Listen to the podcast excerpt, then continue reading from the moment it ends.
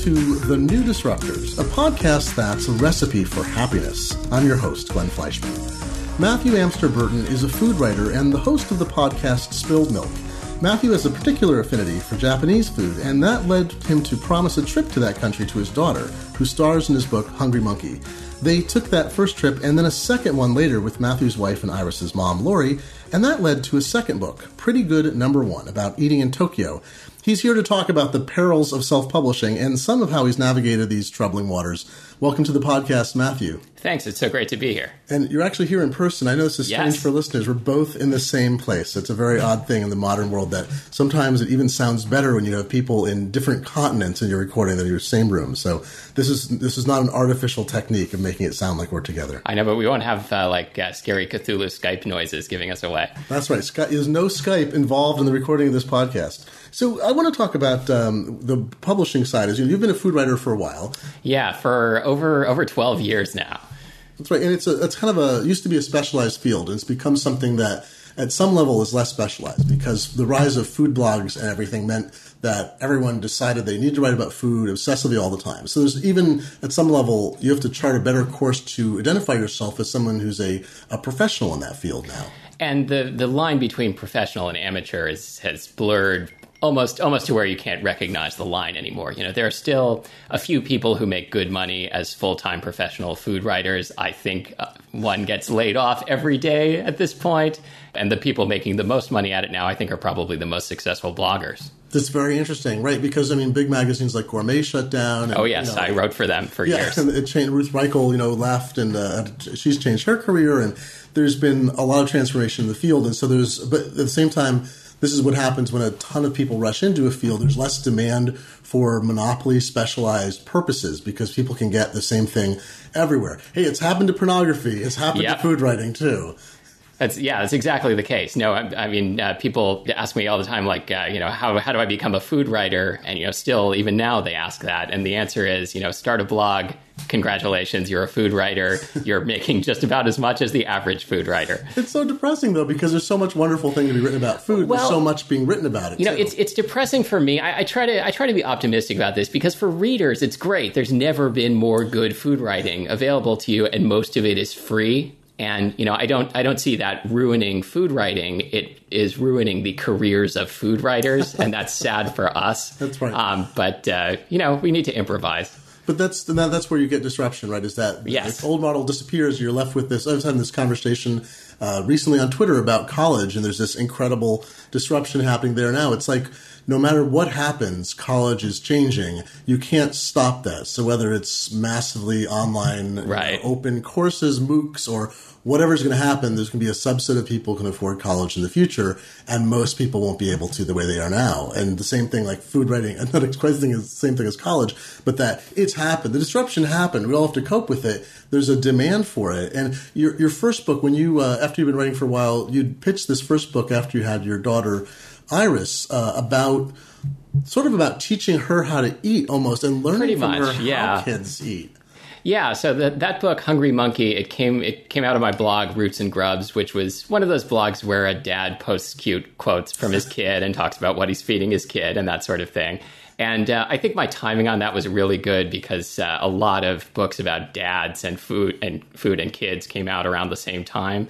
So it was it was supposed to be kind of an antidote to uh, scary parenting books about food. Like, you know, if you feed your kid this, they'll turn blue and fall over. And, uh, you know, here are 17 other things that can go wrong that will send your kid to the hospital. And here's like uh, how you have to cut pretty flowers uh, out of vegetables if you want your kid to God, eat the them. preciousness of it. It's Yes. like we, we bought some of this. It's like making bento is a great thing. Like whether Yeah. it has Japanese Oh. elements or not, it's like bento is a great thing for kids. But then you look at it like I'm not Martha Stewart. A, I'm not Martha Stewart. B, I don't have Martha Stewart's staff. We're not going to spend all day making cucumber florets. No, like, and you have to do a different one for each of your kids in the morning with their favorite character made out of uh, little strips of egg and I broccoli and open their mouth and spray cheese in and say, there you go Exactly. So I wanted to kind of strike a balance between those two approaches with my book and say, you know, like, hey, you know, me and my kid, uh, we we love to eat. We live in the real world. Here's what actually happens three meals a day in, in our house. And, uh, you know, try and relax and have some fun with this process. It's pretty fascinating to me as the father of two boys where, you know, there are mechanical differences in the human body that extend uh, beyond the socio ones that we talk about all the time. It's actually like um, coarse and fine muscle control are a big thing. So I'm reading your book about like Iris cutting with a knife and all these things. And I'm like, man, I think my boys have like hammers for hands. No, no, Iris was really late on all of those things. You know, she uh, she started walking when she was 20 months old. Um, and uh, you know, I have a uh, there's a part in that book uh, where she's trying to put a Cheerio in her mouth. And uh, did your kids ever do this? Where they, they like pick up the Cheerio, like aim for the mouth, and like hit their nostril? It's like ridiculous. It's this not not particularly coordinated at the early age, right? But you had her doing. I mean, this is also the I think maybe the benefit of the of the single child versus multiple child households. You can actually focus in on her and work through things. Like I mean, I know you got her her own cutting board or knife. You you made a way for her to work in the kitchen with you, right? And that's uh, you know that that was fun for a while, and then she sort of got tired of it for a while, and I didn't want to force it. And then uh, now that she's nine, and I told her she has to make dinner one night a week, uh, and I'll be her sous chef, and she can order me around, and uh, she she loves that because uh, she gets to be in charge and tell me what to do for a change. I love that. What kinds of things does she make on her day? So let's see. She's made like classic American tacos. Um, she has made uh, Chinese dumplings. Uh, I think the first time she she made uh, toasted bread with uh, with ham cubes and scrambled eggs. That's great. I love that idea. We're gonna have to implement that in my house Yeah. immediately. Uh, except we'd be eating uh, hot dogs and cereal every night. It would, be, it would be a little less boring. So you had this experience. You're able to turn it into a book proposal. You got a mainstream publisher to bite, and then uh, and so you worked with sort of the conventional route. You know, you're coming from, and this was for a while was the model for a lot of bloggers. Also, was there was very little money in blogs. There's still, you know, Right. relatively. There's more money in podcasts these days, but you know, there's still. It was the number of people involved in food writing is was vast, and so if you're lucky, you got.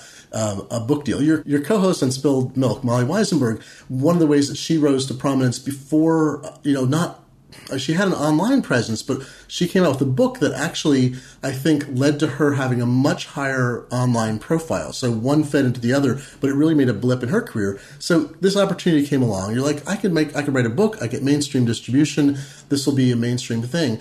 Did you think about alternatives at that point, or was it like, hey, I can get an advance and we can go on tour and this will be great? No, in terms of self publishing or any other way to do it, I, I never really considered alternatives. And I dithered about doing a book probably longer than I needed to. And it was actually Molly who I, I saw at a party at some point before we were good friends. And she said, You should turn your blog into a book.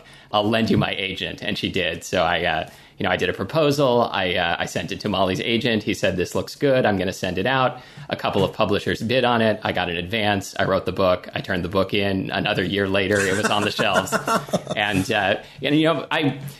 As much as I'm enjoying my self-publishing adventure, the last thing I want to do is uh, is diss my publisher because they did a fantastic job with my book and treated me really well. And the fact that everything's kind of exploding around them and every other publisher, you know, shouldn't negate the good work that they did with my book. Well, it's timing. That was about, was it five years ago that you did the proposal and then the book came Yes. out? 2010? 2009. 2009. So that was still, I mean, so the economic collapse had happened and you have a book out, which I know is also feels like lovely timing. Yeah, as I believe my publisher was going through bankruptcy right around the time either either my hardcover or paperback was coming out. This happens a remarkable number of times. But here's one of the advantages of having like a mainstream, one of the top publishing houses, an imprint of them is that, uh, you know, there used to be a lot more money for tours, but you did have a book tour. I did, yes, and they paid for it, and it was a lot of fun. Right, and that's how you get, you know, you got that word of mouth, you got the word out, and you were on national television as well. You and I were on uh, The CBS Early Show, the uh, the number three uh, morning show in the country.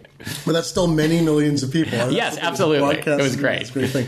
But and so that you know, so that's kind of the classic author experience. You know, you get discovered, the agent likes it, publishers like Yeah. it. You get the tour, which is rarer these days. Uh, Five years ago, four years ago, uh, or even ten years ago, rare publishers will fund tours. You get national television exposure. Uh, the book does well. Do you feel like it did well, I think it did. You know, it was especially not in that time? it was not a, a blockbuster bestseller to to the point where they were demanding I write a follow up immediately. But uh, it sold well. I think it met their expectations, and it did very well in Seattle, which made me very happy. And you could go back to them and say, "I've got another idea for a book." That's not because you did well enough with that. The publisher would consider you for another. Oh, definitely. Yeah, but so this is where I think we get to the interesting point. Right. Though. It's like, all right, so you have this idea for so you, so you and Iris. I think this is a neat story too. Is uh, uh, your first trip to Japan with Iris? That was uh, you'd promised her you'd go, and I forgot what the circumstance was. It was a promise if something happened. So yeah, so Iris and I noticed uh, when she was about two years old that we had a shared interest in Japanese food that Iris's mom, my wife Laurie, did not really share, and so this was this was like a thing that Iris and I bonded over. Like you know, we like sushi and, and we like tempura and uh, we like all these Japanese foods. And it occurred to me one day, hey, you know, there's there's a place called Tokyo where I bet they have some really good Japanese Might food. have Japanese food there. It's true. I've always wanted to go there. And, you know, Iris was two when we started talking about this. She didn't know what I was talking about. But we kept on saying, like, things we could do if we ever go to Tokyo. Uh, you know, when she was three, four, five. And then when she was five, it was like, okay, you know, you need to you need to be six years old. You need to be like a uh, a master of the bathroom situation, and uh, you need Right, to be you're gonna have to send her in on her own to bathrooms. Right. Any parent knows. Like, there's that dividing point. You cannot bring her in the men's room exactly anymore. and uh, and you need to be ready to walk a mile or two every day. Um, And you know, she was she was the kind of kid who was like, you know, do we have to walk another block? Um, I was that kind of kid too. I'm not. I'm not picking on her especially, uh, but uh, so she uh, she met all of the criteria, and we went to Tokyo for the first time when she was six in 2010. And that must have been. Uh, and I know you documented some of that. That must have been a lot of fun because you'd never been before, No. and she and you got to see it with her through her eyes too.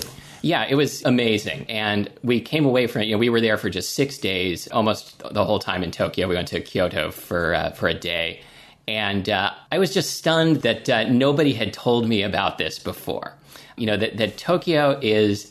Uh, you know, the cliche is that it's like visiting another planet, and it really is. It- It's uh, you know, you can describe Tokyo, and it does not sound like you're describing a place on Earth. It's um, almost completely free of personal crime, uh, except for bike theft and it has 35 million people, but you can send your kid out on an errand across town by themselves, and that is socially acceptable and totally safe. And it's almost impossible to find bad food. I mean that literally. I knew that last one a little bit. That like that was one of those things. It's sort of like in France. Now it's changed in France. It used to be the thing was in France. It was very difficult to find bad food. Now I understand it is much easier. The Americanization, other changes in the French diet and uh, preparation and personal self worth or something has changed that experience. But I'd heard that about uh, Tokyo as well. You could go there and but you have to have a broad palate. Bad food, Yes, combined absolutely. with willingness to try, willingness to accept things that might otherwise seem completely foreign and bizarre to you. Yes, although if all you do is go into uh, noodle chains and donut places and conveyor belt sushi places, you will still eat very well. It's true. Although I've been in Japanese restaurants in America where they've served me things I have no idea what they were, and it was very challenging. Even in this Yes. country, whatever they're offering, like I think that's an octopus bladder. I've never had one before, but perhaps I shall try it, and perhaps I shall never try it again. Yes, one of the things I find challenging is the baby octopus, where you eat the whole thing, and the uh, you know the bulbous head is sort of creamy inside. Oh yeah. There's a I have yeah. There's a sensibility. And there's some people listening going, "What are you talking about? Baby octopus is delicious." Oh, absolutely. Other people are running out to the bathroom as we speak. but so, so that was but that was a great experience. I remember you came back and you wrote, uh, you know, you did quite a few blog posts about that Right. and thought about that as maybe there's a book in there now. Uh, but that that did not turn into a book as such. It turned into planning for another trip. It seemed like to read your blog that it was like we got to go back. Yeah, so it was, you know, I had had this mental list of like, you know, I would like to visit Rome and I would like to visit Greece. And uh, once we had gone to Tokyo, the list changed to I want to visit Tokyo again. And after that, Tokyo, and then Tokyo. And so uh, Iris and I started driving Laurie nuts, uh, talking about this all the time about how much, how great Tokyo was and all the great food we ate and all the cool things we did and all the trains we rode. And uh, and finally, she said, um, "Okay, what if we what if we all go? You know, I know you guys want to show this to me, but uh, I don't want to just go for a few days. I hate long flights. Yeah, Um, let's let's see if we can go for a whole month and live in a, an apartment and uh, and see what it's really like spending several weeks there. What's her food objection? She doesn't like raw fish, or doesn't like is there a whole aesthetic? Because She she doesn't like raw fish and, and sort of the um, the fishy uh, dashi uh, broth flavor that tends to pervade a lot of Japanese food. That's the Marge Simpson's problem, right? The episode, the all-you-can-eat uh, fish buffet is, uh, you know, I'm allergic to fish. Is there anything without fish on the menu? No, ma'am. How about the bread? Is there fish in it? Yes, ma'am. That is sort of true in Japan. It's well, yeah, it's a problem if you. I know some people who are allergic to fish or Right. can't stand the smell or taste of it, and you just can't walk into compare. You can take them to teriyaki, but everything else is Right. off. Is teriyaki a thing in Japan? It is not. Um, I was thinking not. Teriyaki is a Seattle and and to a lesser extent Portland thing. very funny. so yeah, so in Seattle and Portland, you go into a teriyaki place and you get like a grilled chicken thigh with very Exactly, sweet yeah. soy sauce and rice, and it's good. It's not it's not Japanese at all. That's right. Always run by Asian people, but it has nothing to do with Usually Asia Korean. Yeah, yes. nothing to do with Asia. Right, more closer to some cuisine in, in Korea, but not quite because nothing. There's almost nothing we can eat here that's as spicy as things in Korea, Right. because we would burst into flame, most of us. exactly. Well, it's a funny phenomenon. I mean, there's a long tradition in America of making up dishes or cuisines that you think are. I had friends who went to Thailand. Uh, they spent a year teaching there, and they said there is nothing they found anywhere they traveled in Thailand, where they lived in one part of the country, or anywhere they traveled, that to them resembled anything like the Thai food they were accustomed to eating in America. No, it's totally true. But but Japan is different. Is you can get food in America that is like the food they make in Japan, so you have some sense of what the cuisine's going to be like. Yeah, so it's that it's that and so much more when you go Mm-hmm. to when you go to Japan itself. Um, you know, you certainly you will find sushi and you will find ramen. You'll find ramen on every corner and in 18 different varieties. You know, you will find uh, sushi ranging from the conveyor belt sushi place where you can get sushi for less than a dollar a piece, up to a place where you can get 15 pieces of sushi and pay $400 for it. This is one of the things I've always heard about, and especially in Asian countries. And I mean, I'd say to a limited extent in Europe, the, the quantities, the restaurants that have like essentially unlimited price tags. Like it's one thing Yeah. you go to a restaurant in London or New York and spend sixty thousand dollars on a bottle of wine, but we're not talking about that. We're talking about restaurants you could walk into for a more of a routine meal and spend many thousands of dollars. Well, yeah, the place, uh, Jiro's sushi place, um, Sukiyabashi Jiro, that was uh, profiled in the movie uh, Jiro Dreams of Sushi. Um, I have not been to that place. I haven't been to any place like it, but I understand the drill is you are sitting there for about 12 minutes and you get sushi piece after perfect sushi piece. The price is uh, 350 or 400 bucks, not counting drinks. And uh, and that is your that is your perfect jewel of an experience. And you're entirely underground at a subway stop. Yes. So it's like the price isn't relative. It's not an ambient. I mean, this is the thing. In America, we have so much like sentimentality and symbolism, and everything's tied together.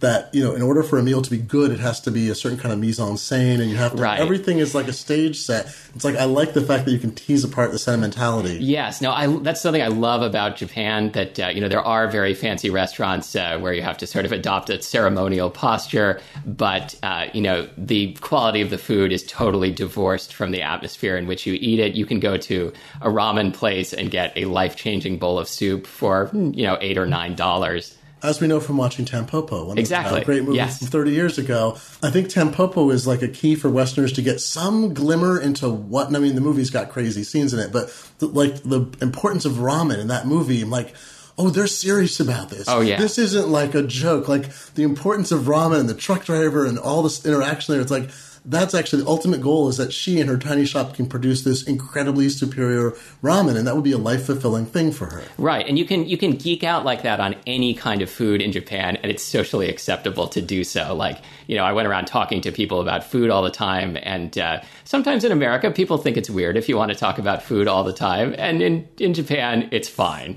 And so I wanted to, you know, I, I was amazed that that uh, you know there were many books um, where uh, someone goes to to Paris or Provence for a year and uh, has has this uh, romantic, life changing experience, and uh, many books about uh, the food of Italy, and no book that I know of where somebody goes deep into Japanese food and J- and Japan from a first person perspective that's not a cookbook. That is so strange that there be that that absence. I'm assuming. I mean, this is the gatekeeper function, right? Is that publishers must not have wanted to publish a book like that. You know, agents maybe deterred uh-huh. authors, publishers you would get the proposals and turn them down for whatever reason. There must have been not a bias against Japan because there's certainly enough books published about Japan and Japanese food. But it's odd that there's that hole that you could see and say there's nobody's quite done this. But people weren't trying to talk you into it either. When you talked about doing a book like this, it wasn't everyone's like, "Great, do a book about going to Japan and eating."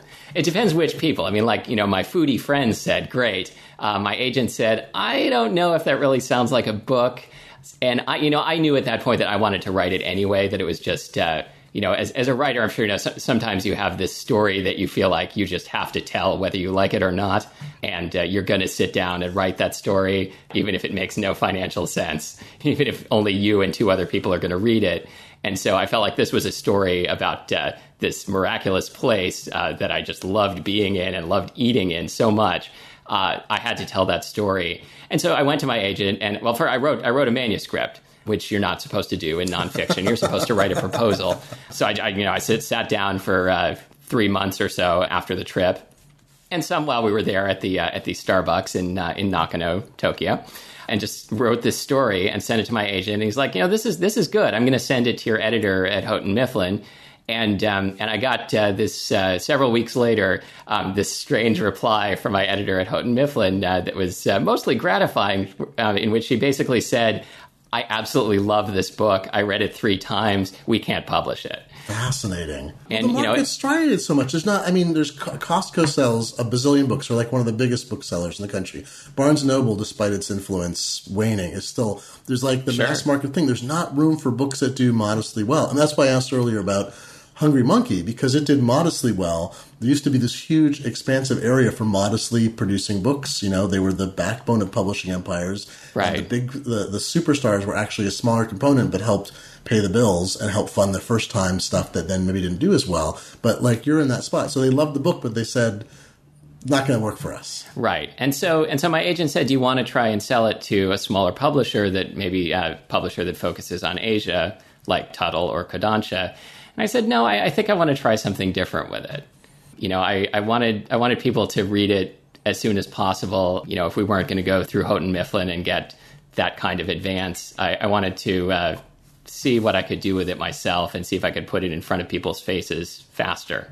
It used to be that magazines were sometimes an outlet for that kind of writing too, is where you do long form. I mean, long form journalism right. has made a huge comeback. But um, there's a book uh, I'll put in the show notes about the art of uh, like narrative long form nonfiction that has a lot of work by some of the you know John McPhee and Susan Orlean and people like that, but it also explains the process they went through and the person who wrote the essay or the uh, that long piece about not the Erin Brockovich case, but one of the uh, environmental poisoning cases. Was it called? A civil trial? I can't remember the name of the movie. Civil action. A civil action. The guy who wrote the, the book on which the, the or the, the nonfiction work which I believe was published in a magazine, maybe as a book, and then became the movie. Uh, he did that on spec, essentially. Yeah. He and he spent I think seven years amazing. working on it with no. But it's that thing. It was so compelling he had to do it. But then at the end, there was always this potential something really compelling like that could happen. Now I don't know that that is the end of the rainbow for someone who has that mission. Now you have a different option, the course you took, which is instead of going to a conventional publisher, which is now trying to turn you off, dissuade you because they can't they know they can't sell it. Like they're not. They love the book. They're not saying this is a terrible book and no one will buy it. They're saying we can't sell this. right. It's not. It's right. Yeah. It's not that they can't sell it. Period. It's that they can't sell enough of them to make it work for their business model. And I and I totally respect that.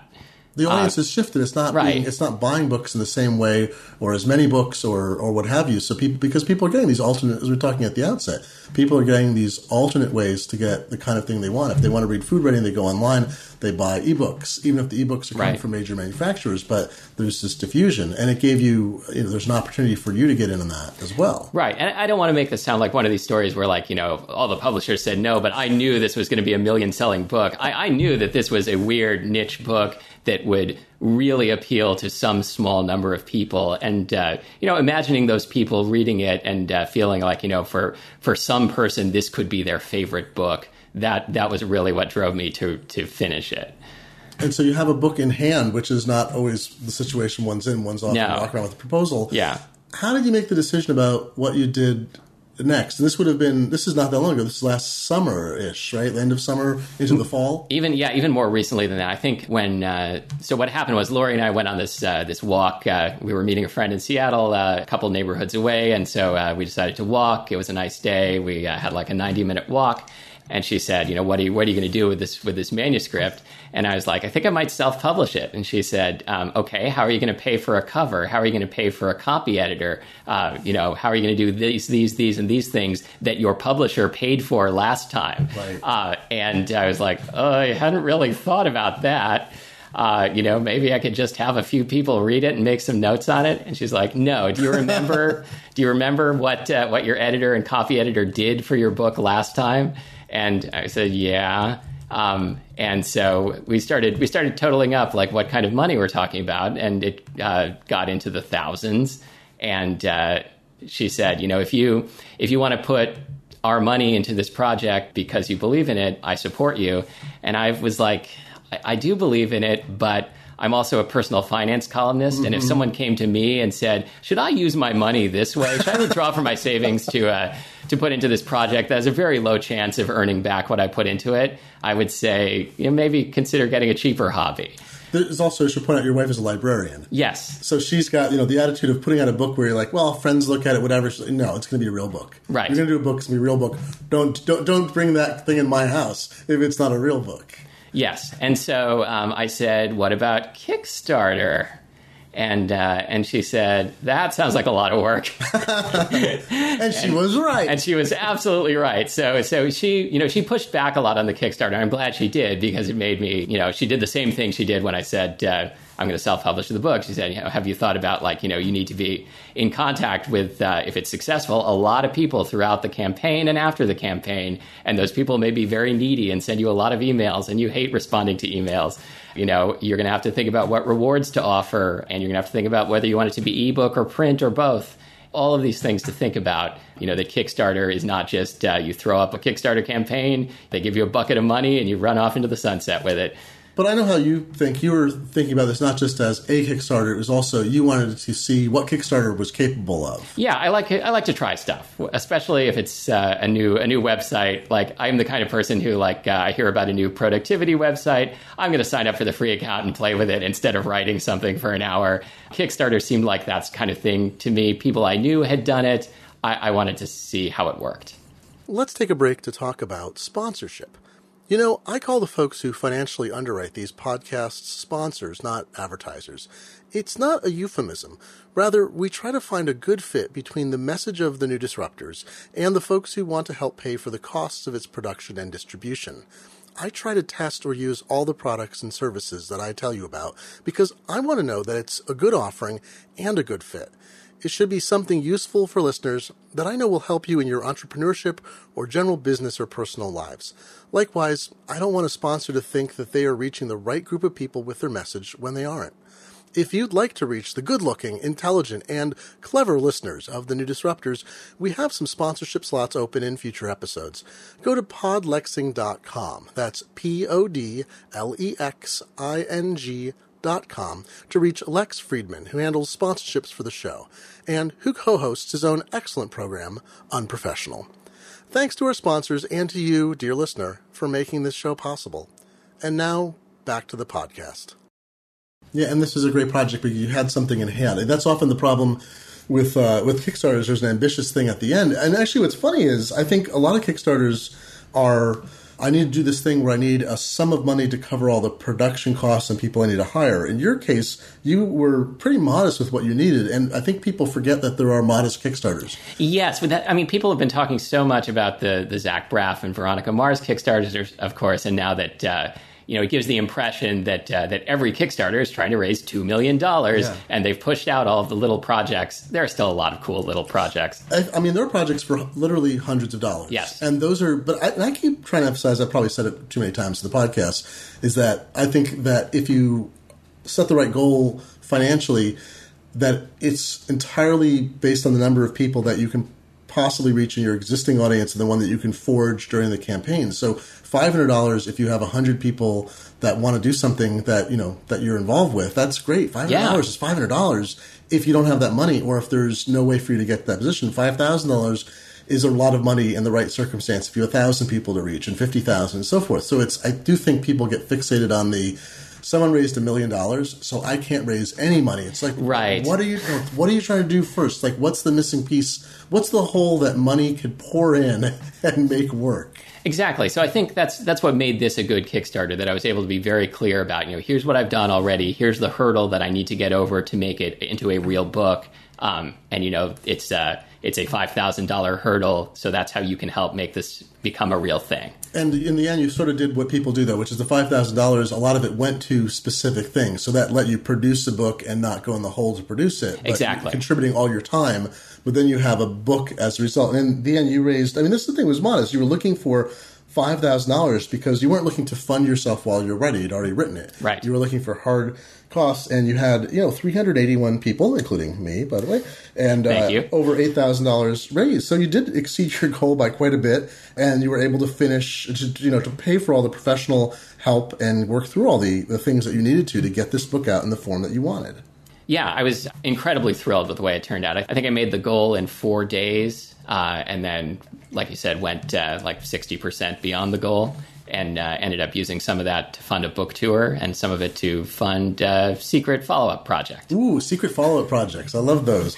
It, that's I know that's the thing is like eight thousand dollars does not seem at some level like a lot of money compared right. to say a full time living, but it did it gave you the assurance that there was enough interest that these several hundred people because that goes beyond friends or family. That goes from your friends or family right. the core, but these are people who know or don't know you and are interested in what you're doing enough to put some money in the pot. Right. So the the money it was pretty easy to see like that it broke down between three different groups. There were the uh, the liter- literally friends and family who some of whom I know you know were never going to read an ebook like uh, you know grandma grandma wants to support her grandson is not going to read an ebook. There were uh, people who were familiar with my work either from my previous book or Spilled Milk. And then there were people who just heard about the project from Kickstarter or through some social media connected to it and just thought it sounded cool. None of those groups by itself would have been enough to make the goal. That's so key. And I got to say, the podcast, we were talking about it very briefly here in passing, but you've been doing the podcast for three and a half years now. Yes. You're, at, you're over episode 90? Yeah, we're closing in on episode 100. I think we're like 93. What are you going to do for episode 100? I don't know. I keep having that thought. And like, you know, we should, we should do something cool for episode 100. And then I think about something. I sign up for new some new productivity app and forget about it. it's hard to plan. You can yeah. postpone episode 100. We're going from 99 to 101 while we figure out what happens. That's exactly it. It's bad luck. It's like the 13th floor. Yeah. But that's something that uh, I'll, I'll, let's sidebar into it for a moment yeah. because you've never particularly monetized the podcast. Like it's been, you've had some sponsorship at times. Uh, there, it's been certainly good promotionally. You know, people who want to find out more about Molly or about you, this is something they search. Like, oh, they have a podcast, and, and I know this happens with the show. I got a tweet the other day. Someone said, "Oh, I just found out about the show, and I listened to all twenty something episodes." I'm like, a Thank you very much. Oh, oh yeah, unbelievably flattering that anything you're involved with, even though you know this is a guest approach. Like, okay, the guests I had, like yourself, are interesting enough, but B, it's like there's something compelling enough about what you're doing that it's worthwhile to other people. It's so rewarding to think that what you're doing actually is interesting to other people. Oh yeah. So you've got this multi-year experience now, and you've hit this point. I know you've trying a couple different things, but certainly the book was one thing. Did you try to promote it on the show, or was the time period too small to make that be useful to you? No, I definitely um, promoted both both the Kickstarter and the published ebook on the show, and that was really valuable. I mean, I certainly saw a bump in Kickstarter pledges uh, when we because uh, uh, you know, for I always forget that for a podcast, there's uh,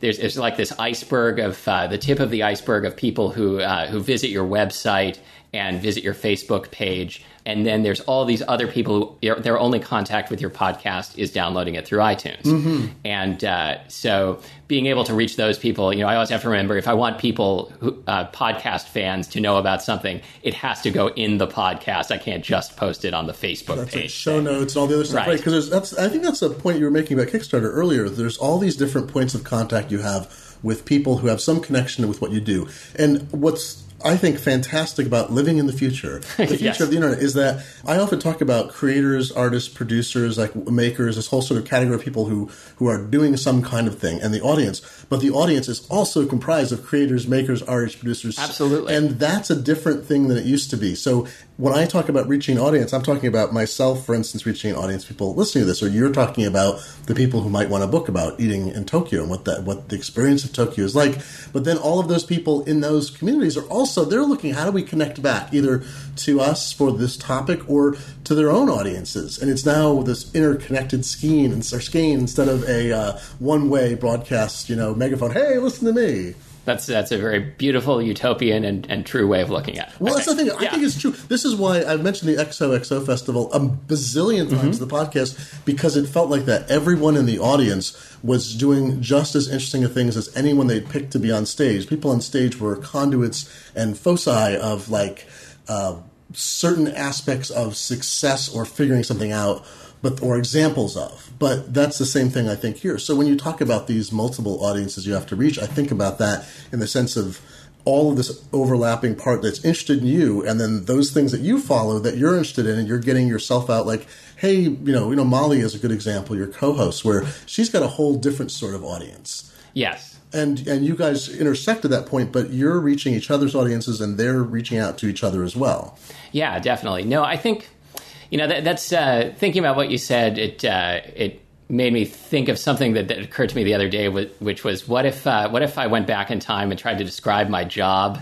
Uh, to like me when I was when I was uh, 12 years old and, and thought I was going to write books, and uh, you know I have this uh, bald guy show up and say, uh, "Well, okay, in the future you do write books, but they're e-books, and you also write for a blog, and you have a podcast." And uh, and I'd be like, "Okay, but what's my job?" Like, no, that is your job. it's the future well i was thinking about like you'd say you know that portable battery operated cassette player you have it's as if when you talk into it everyone could who wants to can listen Exactly. I was just yesterday reminiscing about uh, my Sony Discman with G protection. It was the first one that had uh, that had skip protection that actually worked. I loved that thing. Yeah, it's funny. Well, it's it is that thing. It's just the distribution mechanism I talk about in this show about. It's not just that everyone can be a creator. And the internet lets you share it. It's that it's easier both to make things because the tools are better. Uh, making a podcast today is even easier, even though Oh, audio yeah. tools have been around forever. The editing tools, the fastness, the machine speed. I don't need to Yeah. have a fancy new Mac Pro. I don't even need one of those. I can be using the slowest, new, cheapest laptop and edit audio. which, Absolutely. You know, you couldn't 10 years ago. You'd be spending the rest of your life. But so the tools have improved. The ways that funding thing have improved, which you're an example of. The means of production have improved. The way you make physical stuff when that's a step. Oh, definitely. And the means of distribution. And you've hit all of those things. Is you've got the, the audience through the podcast and your writing, and some of it writing on your own stuff and some of it writing for others who are, you know, being paid for. You've got the fundraising through Kickstarter. You've got the production and the distribution part in how you approach self-publishing. So you fund this thing. Now the fun part starts, right? All you have to do is make an ebook. That's easy, isn't That's it? right. So I had to I'd finished the manuscript, which was almost done at the time of the Kickstarter. I had found a uh, a copy editor that I wanted to hire. There are a lot of good freelance copy editors Mm-hmm. out there these days because a lot of people have been laid off from publishers and newspapers. Five thousand newspaper copies Yep. are dying for. Um, and uh, there is no substitute for using a professional copy editor. I, I just read uh, Guy Kawasaki's book, Ape, author, publisher, entrepreneur, which is a really good book about self publishing. And his experience was exactly the same as mine. He had taken the manuscript for his book and, uh, you know, let uh, some smart friends and family read it and mark it all up. And they found a bunch of errors. And he thought, great, this thing is in really good shape. I'll just send it off to the copy editor and we'll be done. The copy editor sent back, in his case, 1,500 uh, corrections. I think I got about 700. Yeah, this is totally, totally in keeping. It's like hiring an indexer. A lot of books don't have indexers now because the Right. cost is too high. And I used to work with a bunch of people in computer book publishing, and we would always have this debate: Can we, you know, will the publisher kick out the like two thousand dollars sometimes to index a book, or are we going to do it ourselves last minute? And we would sometimes do it ourselves. Yeah. And you know, you'd almost laugh at yourself at it because you get the professional index back. You're like, this is a whole thing. This is like levels beyond levels. And the same thing is true with someone who's a copy editor. It's a different brain. I mean, some people can move between writer, editor, copy editor, researcher, but really there's a kind of focus and they become a collaborator if you're lucky. They help you fix the weak parts of your arguments, the weak parts of your language, Yeah. as well as typos and grammar. Right. So I think you know that I realized as people have been asking me about self-publishing that that's that's like a real decision point. Um, you know that if you want your book to be good, you have to hire a copy editor, and copy editor is not cheap. You know, I paid fifteen hundred dollars, and my book is relatively short. So you know, I, you can pay anything from twenty five dollars to seventy five dollars an hour for a copy. Right. It tends to center in the middle, maybe a little towards the lower Right. end, depending on the market. But because you've got the internet, I mean, did did you wind up hiring someone local or did you? Hire, no, I hired someone in Kansas. That's great. Thank you for boosting the Kansas economy. Yep, there you go. Ultimately, all copy editors will live there and work remotely. I've actually thought there'd be a great service that does not exist yet. I'm stunned it doesn't, which is blog platforms could intercede a paid copy editor process in there. You'd write a blog entry, you'd hit submit to Oh. copy editor, and you'd pay some rate, and then it would give you back a marked up version. I feel like I've publish. seen this. I just There is- tried something the other day that But it needs has to be this. part of the platform. Like I want WordPress Oh, plus, sure. plus copy. Because think about that. I mean, as a service, you know, a lot of people aren't making money off their blogs, but there are a fair amount of you know corporate blogs. There are people who it's a promotional tool for their brand for themselves. When you write a blog entry, it's because you enjoy doing it, but you also have a million things you want to make sure people are aware of. So there would be some benefit if you had to pay five or ten dollars a blog entry to get it copy edited. So anyway, I feel like it's a, such a missing piece between the thing that differentiates a blog entry and a professional piece of writing Yeah. is often not the writing, it's often the editing. Oh, certainly. And it's not to be critical to the writer because I'm a writer and I'm an editor. It's not like editors are magic. It's just having that other set of eyes that finds the weaknesses that you can't see because you're you're producing it. Right. So, I mean, I think if uh, you know, I, I am totally sympathetic to someone who who you know writes their novel and wants to self publish it because they want to have something up there with their name on it and doesn't want to drop two thousand dollars on the privilege. That's a hobby. You know, when it becomes like your your business, your your life's work, uh, you're going to be plumping down for copy editing. Although one has to remember that Jo Rowling's, uh, which book was it, book four or five of Harry Potter, had the wrong order of spirits of ghost Yes. images coming out of the wand, and you're like, we know people read that before it was published. Maybe not enough. But so you get past the copy editing stage, you've produced a final manuscript, and uh, this is surely the easy part. You just import it into InDesign and hit go, and it gets uploaded automatically wherever, and you collect money, and you're done. Right, exactly. exactly like. So, oh boy, it's uh, it, it's still the wild west out there in so many ways. So, um, so in, it's InDesign easy- is great. It's easy to produce a PDF. Let's say that, right? Like It is easy to produce a like, PDF. You could hire someone for a page rate and do it in design. You could do it in Word. You could do it in Pages. A lot of programs. You can make a PDF, but a PDF doesn't get you much of the way there. No. Um, because uh, you know a paged book and a and a reflowable ebook are very different things, and I you know the the, the tools for creating both of them from the same uh, base uh, document are getting better. I don't think it can ever be fully automated because they're just two different things. Um, and so you can you can export from InDesign to to an EPUB file. You know, it wasn't good enough for me, and uh, you know it, it had it had bugs. Because And- EPUB, I should point out, most people know this, but EPUB is a standardized book format Right. for doing what you're saying, reflowable. It's like a it's like an HTML document designed for book readers. Ex- I mean, because it's essentially HTML inside, or it's XML, Yes. but it's H- it's markup language and there's uh, style sheets and so forth. But the thing is, this is we're going to get into this too, is that EPUB is a standard, but there are all these wrappers around EPUB. Like no two bookstores sell encrypted or sell uh, protected books that can only be read on locked devices. Use the same Right. packaging around it. Although I, I was able to publish my book on all the stores without DRM. Oh, that's great. That's a little bit new, isn't it? Um, It is a little bit new, although I was not- I was surprised how easy it turned out to be. Used to Um, be I had some deal. hiccups along the way, but uh, all of them all of them now just have like an on-off switch that you select when you submit. Uh, do you want DRM on this or not? oh, that's great. But having said that, it, every store still works differently. I mean, Right. submitting submitting to iBooks is a ridiculous process.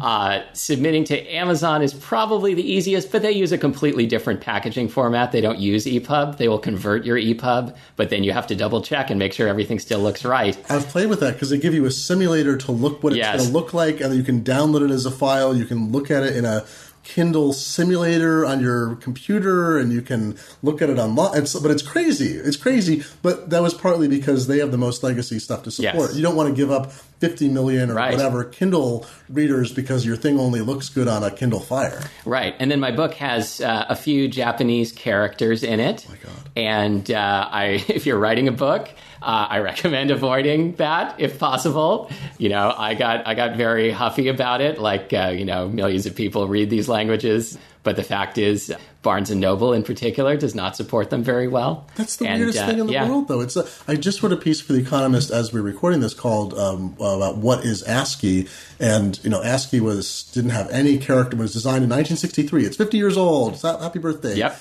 but it was not designed for internationalization. And that led to this, even though ASCII, American ASCII was standard, there are a million different encodings. If you open any word processor that has a Oh, yeah, menu, like, like Windows 1252 like, and. You know, ISO 80, so there's. Yeah, yeah. But Unicode was supposed to solve that. And, right. And it's gradually, Unicode is now, which I did not realize, it is now 75% of all web pages served, according to one large um, you know site that's collecting site information, is UTF-8, a one popular method of encoding web pages. So that's it's taken over the yeah. web, and it means you can put in anything that's of like one of hundred thousand characters. You still have to rely on the computer or mobile device being able to display it.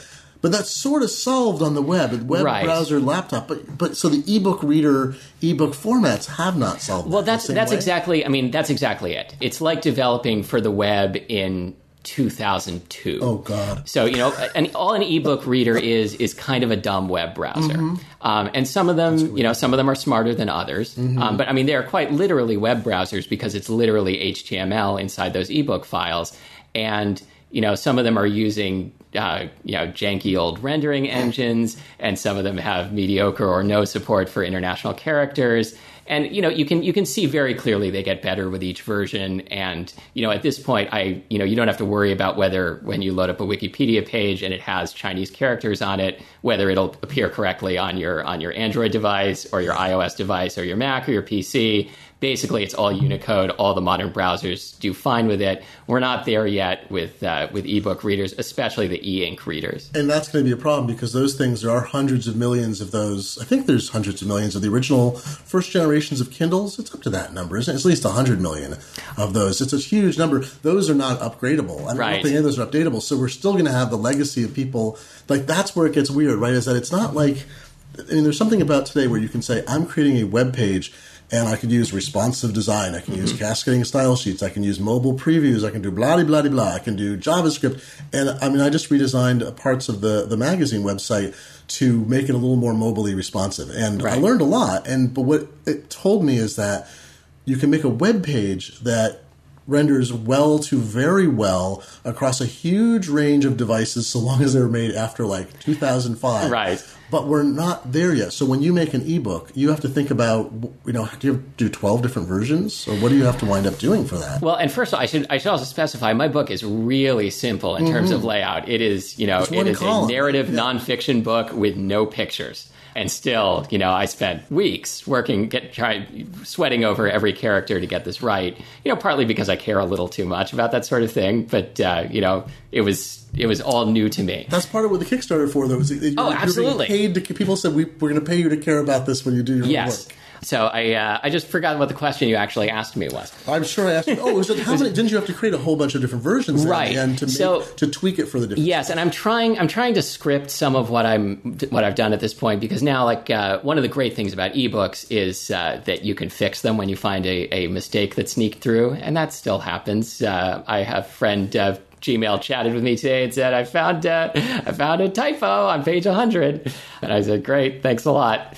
And uh, so yeah, so I have a I have a version that uh, that works for Kobo and iBooks, a PDF version for print, which is a new thing that we'll talk about in a minute, a PDF version for the web, and uh, Mobi uh, version for uh, oh, Amazon. Yeah, that's the MOBI, right? Because yes. because you need to submit Mobi as their internal format for now, but Amazon has a new format they're moving to that's a more advanced version. Right. EPUB. KF8. Yeah, it's like an EPUB uh, 3 or something modification, but that won't be available for anything but their most recent models, like the Fire and beyond. I think. Yes, I think that the uh, like the Kindle Paperwhite supports mm-hmm. some of the some of the KF8 features. So have yet another. Although it's supposed to be, it'll be better, but it'll again be a unique format you'll have to deal with for Amazon from the same origin point.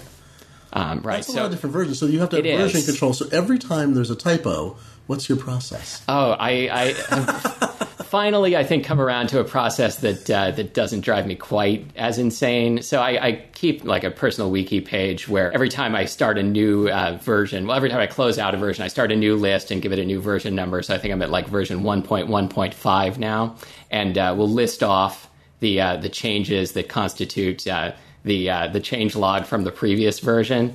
so I have a record of what I've changed. I then have to update the uh, the PDF and the EPUB version in parallel, which you know, as a as a former programmer, makes me hate myself so much because you have, you have separate source documents. I have separate source documents, and they they have gotten out of sync, and I had to carefully put them back into sync. And uh, I I know there's a better way, and I'll figure it out. There but, may not be though. We've had yeah. I've kind of talked to a lot of people about it. Uh, mentioned, um, and I'll link to the show notes again. Is uh, Ren Caldwell, who's the uh, super guide producer for Macworld. Sure she gave this great talk last October at the at the uh, Çingleton Deux conference about the workflow they use at Macworld, and it was hilarious. We were laughing in the audience. You can hear when you listen to the talk because it's like she's well, we tried this, and she puts up a slide and the number of steps and and then and then we tried this, and like we're then this, and now we're down to this, which has fewer steps and the least irritation, but it's still crazy. And now, you know, and yeah, so you're not behind. Like, that makes me feel better. Yeah, eight months later, I keep hearing about they've refined their process. Um, Pages made some improvements. Actually, one a pro tip for people listening to the podcast is actually Apple's Pages program is one of the best ways to produce multiple outflows that are not horrible. If you want to do a PDF. EPUB, it's the weirdest thing because it's not advertised that way, and the EPUB isn't perfect, but you can go in and tweak the EPUB manually that it produces to fix some of its deficits. Yeah, so the, the program I use for tweaking the EPUB is called uh, Sigil, uh, mm-hmm. uh, S I G I L. It's a multi platform open source program that uh, is really is really well done and speaks EPUB very well. And you can uh, I also I also use that to fix when I when I uh, buy an ebook and don't like the formatting or it's got errors or something. I'll, I'll uh, pull it into Sigil and fix it and put it back on my Kindle. So when do they release the crowdsourced uh, Wikipedia style version of Sigil that will like when you make changes it'll push them to the author? I, I had this idea that there, there should be a site that uh, that just you submit diffs for ebooks that you yeah, buy that yeah. have horrible formatting errors, which still happens way too often and so when you buy a book, you should be able to go to this site and apply the diff. That's beautiful. That's like Code Monkey. Remember Code Monkey was yes. an extension for web pages? Yes, yes, exactly. You can make uh, ugly Grease web Monkey. Page, Grease Monkey, yeah. Yes. So you can make ugly pages look wonderful. Yes, it would be exactly that.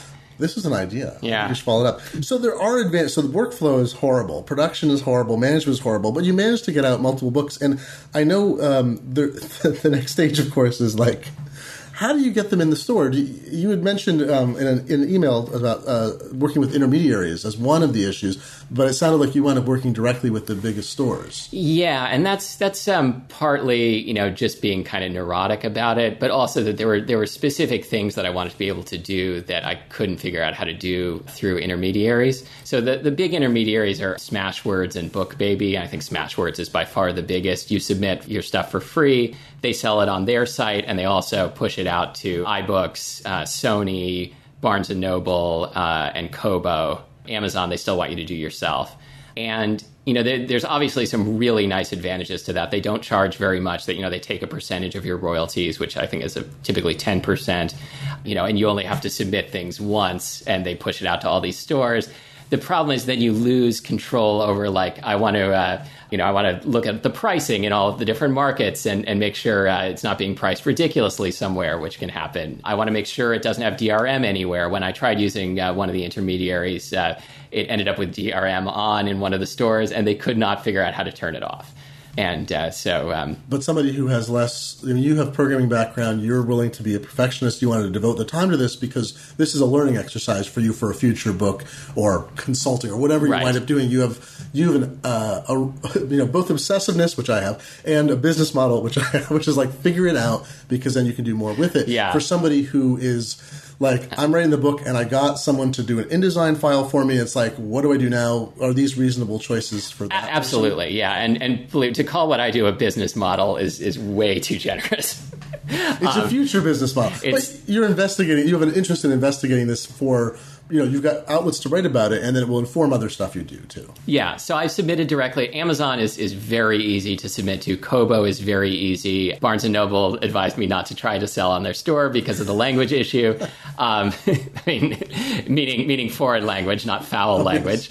And iBooks, uh, you have to download a Mac only app and uh, make this package in Apple's format and submit it. Uh, and Oh, it's so Apple's using tools that are like ten or twelve years old for some of them, and some of them are new and some are not. Right. But the you're still dealing with the cruft of it's same thing for the App Store. Yeah. When you want to sell an app through Apple, you're working with stuff. You're like, this has not been updated since Exactly. 2001, and the iPhone came out in 2007. What's wrong here? Having said that, the iBooks, I, I had to call iBooks support and have them fix uh, something with my listing, and they were amazing.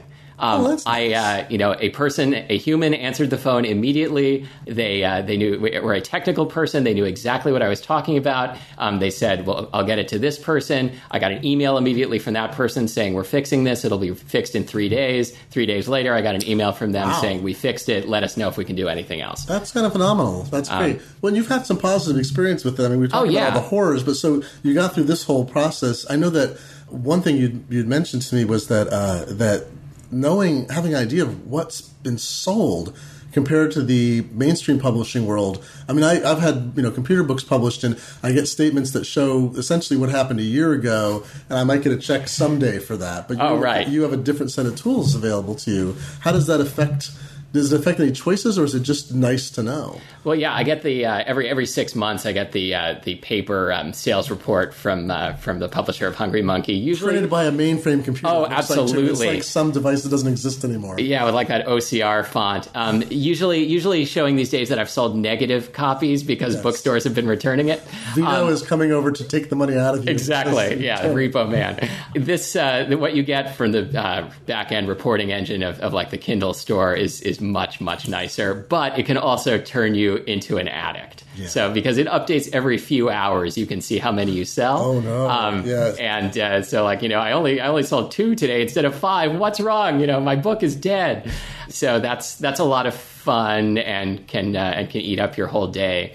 But you know, it lets you it lets you see almost in real time like whether whether the choices you're making about how you market and price your book are having an effect. Oh, that's interesting. So when you because part of the reason to track it live or to do this is I know it's the obsessiveness. Uh, my dad and I run a service called uh, Books and Writers that we've been running for years. It does Amazon ranking tracking. and Sure. it's because it's sort of very very much a little sideline thing. But there was a point at which it was very difficult to get information of any kind. So we sort of assembled things. Now there's just less and less useful information Right. out there. You can go to Amazon as an author. Authors should know you can register with Amazon. Go there and you get access to BookScan information Oh, yes. about which it does not include. Amazon will show you their Kindle sales information, and they will show you BookScan, which is about seventy-five percent of all books sold. It's like everything at retail, but doesn't include Sam's Club and some other. I don't think it includes Costco. There's Right. a couple big retailers which don't affect most of us anyway. And it was very useful for me when I had a book out a couple uh, years ago. I actually could get direct information, the same as my publisher had. That was practically up to date. That was showing what's going on. So when an event happened, you go on TV, you do your book tour, because you funded your book tour, as you said, for this partly with the Kickstarter, you could see if there was an effect. You would talk about it. You'd see if people went and bought it. Right, and I can also see like if someone uh, posts uh, on their on their food website or their blog, you know, check out this new book. I can see, you know, by the end of the day whether people bought it. Probably because of that. There's no way to see that. There's no um, refer log or anything like that. But you can you can make an educated guess. Well, there's a great thing too. I should point out that I like with ebooks is that when they're sold for a high enough price, you know, they're like in the and what is I don't remember what. Uh, It's the the range. Uh, assuming assuming I know what you're going to say next, the range is uh, two ninety nine to nine ninety nine. That's pretty much yeah. So even a book, I know some of the computer books I've done with the Take Control series, we've charged fifteen and even twenty dollars for them. But mostly, you know, the most of the center in the ten to fifteen dollar range. But it's that issue of how much you get to keep. So Right. when you sell a mainstream book, when Hungry Monkey sells, you know you're going to get thirty seven cents or fifty two cents or a buck. So you sell a thousand, you're like, well, that's you know, that's nice, that's whatever. But you sell two hundred copies of an ebook, and you can get excited about that. Oh, very excited. Yes. And so that was that was one thing I was really curious to see and not super optimistic about. Like, you know, I sold 381 copies of the book through the Kickstarter. Basically, you know, everybody who contributed to the Kickstarter got a copy of the ebook. And so I was able to say, "Great, I made 381 sales. That's wonderful." Right. is anybody going? Is there going to be anyone left who's interested enough to buy the ebook after it comes out and is priced at four ninety nine? And so far, yes. And do you uh, want to reveal anything about your sales? I'm curious. Um, sure. I'm I'm willing to talk about it. I've I've been selling pretty steadily, averaging about five copies a day, mm-hmm. and that feels like a lot to me. Well, for the scale of the book, you know, without a marketing budget, for the scale of the book, and for the return you get on it, that's hundreds of dollars a month. Absolutely. So it's not. I mean, this is always the thing that's been talked about with as a book writer. Like one, like when you write over the last twenty years, the way contracts are written. If you write magazine articles, you write newspaper, or whatever, you don't get the rights to that. I think the Seattle Times actually, which we you and I have both written for, right? They're actually fair. I think they still actually give us rights back after sixty days. I haven't written for them in a couple of years, but that was oh, that, that, was always my contract. Yeah, yeah. well, that, that's the issues about writing for newspapers. But the, but most magazines, most publications you write for, and most other newspapers, the, like the New York Times, you write and it goes away. You never get access to it again. You can maybe right. get it for a collection or something. But when you do a book, um, you have royalties. You get royalties from sales. You get advances when you are writing for a publisher that's paying you in advance, but even when you do it for yourself, there's this notion that as a book author, you want to have a whole bunch of books out there at different stages. And if you're lucky, you have, you know, not all of us can be Isaac Asimov, of course, but let's say you could have 10 or 15 books that you update in a different schedule. Some may never need to be updated. This could be the first one of those. And if you have 10 oh, yeah. books that are selling five copies a day in ebook form, that's actually kind of starting to approach a living. It's a very interesting idea. So you're saying I have to write nine more books? I'm sorry, That's, but you're going to get faster at it. that seems like a lot of work. I, right. I, think there's some new productivity apps I need to try. Well, where is Hungry Monkey in terms of its electronic status? Oh, this is. I, I don't think I'm quite allowed to talk about this. So it's complicated because it's yeah. owned by a conventional publisher. I mean, I can I can tell you how it, how it is right now, and then uh, we can talk about it off the air. um, right now it's it's sort of you know it's a backlist ebook title and that's those are sort of the orphans of the orphans of the book world in the sense that they the pricing on them is too high. Yeah. Uh, you know it's still it's still selling for ten dollars or more. You're saying because it's the the book uh, when it's as an ebook the book is priced too high because of what what state it is in print Right. So if, if you want to get a uh, a paper copy of Hungry Monkey, you can get a new copy now for I think five dollars. Mm-hmm. You know, uh, remaindered, or uh, or a used copy for one cent plus shipping. Right. But if you want if you want the ebook, that's still ten dollars. Um, right. The industry more. hasn't caught up with that and, sort of dynamic nature of like they need to be constantly scaling. Right, and it's only available in the U.S. Mm-hmm. and it's riddled with errors. And this is part of the reality uh, again too. And, and, I saw this change in contracts I was signing in the early 2000s. Is what does uh, out of print mean? Right, I don't know. And different contracts say different things. Contracts written in 1994 are totally different than 2013. And there was a point at which it would say, as long as a copy is in print, then it and but then it's like so some publishers were actually using print on demand. It would print a few copies, right. keep in the warehouse, push them out so that they would retain the rights forever. Where honestly, this is something in every industry. Artists who do copyright it's sold through a label, a music label, whatever, a book a, a publisher. Eventually, the rights are supposed to revert. The thing eventually, in the old days, would stop selling unless it was something really extraordinary, and the rights would revert. You know that musicians can, after I think it's some number of years, is it 29 years? 19 years, there's a point at which there's a right of rescission and they can demand the rights back from the label. It's a fascinating thing, not often understood. And then they can republish and do, in the music industry, there's compulsory licensing right. where artists can re record their own work and pay a statutory rate for releasing it. They can't use the original recording, but they can make other recordings it seems very limiting where we're at in the book world that they could keep your book hostage and not to criticize the publishers. Right. No, I, again, I don't. I don't blame them for no, not, not wanting to go it's, go back and put in a lot of yeah, work. It's an it. economic decision, but your book is essentially hostage where it might have another life, but it's not advantageous to them either to facilitate it for you or to make the changes. Right. Well, I, I would like to see that happen. Let's put it that way.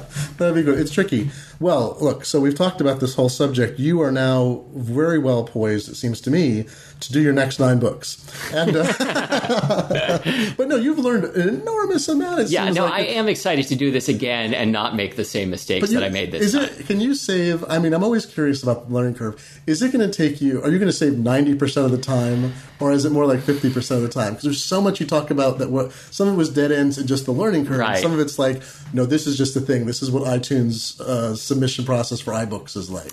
Yeah, most of the time still it was still spent on uh, taking taking the trip and writing the manuscript mm-hmm. and uh, and the editing. And I, I, don't think that can be rushed any more than I did.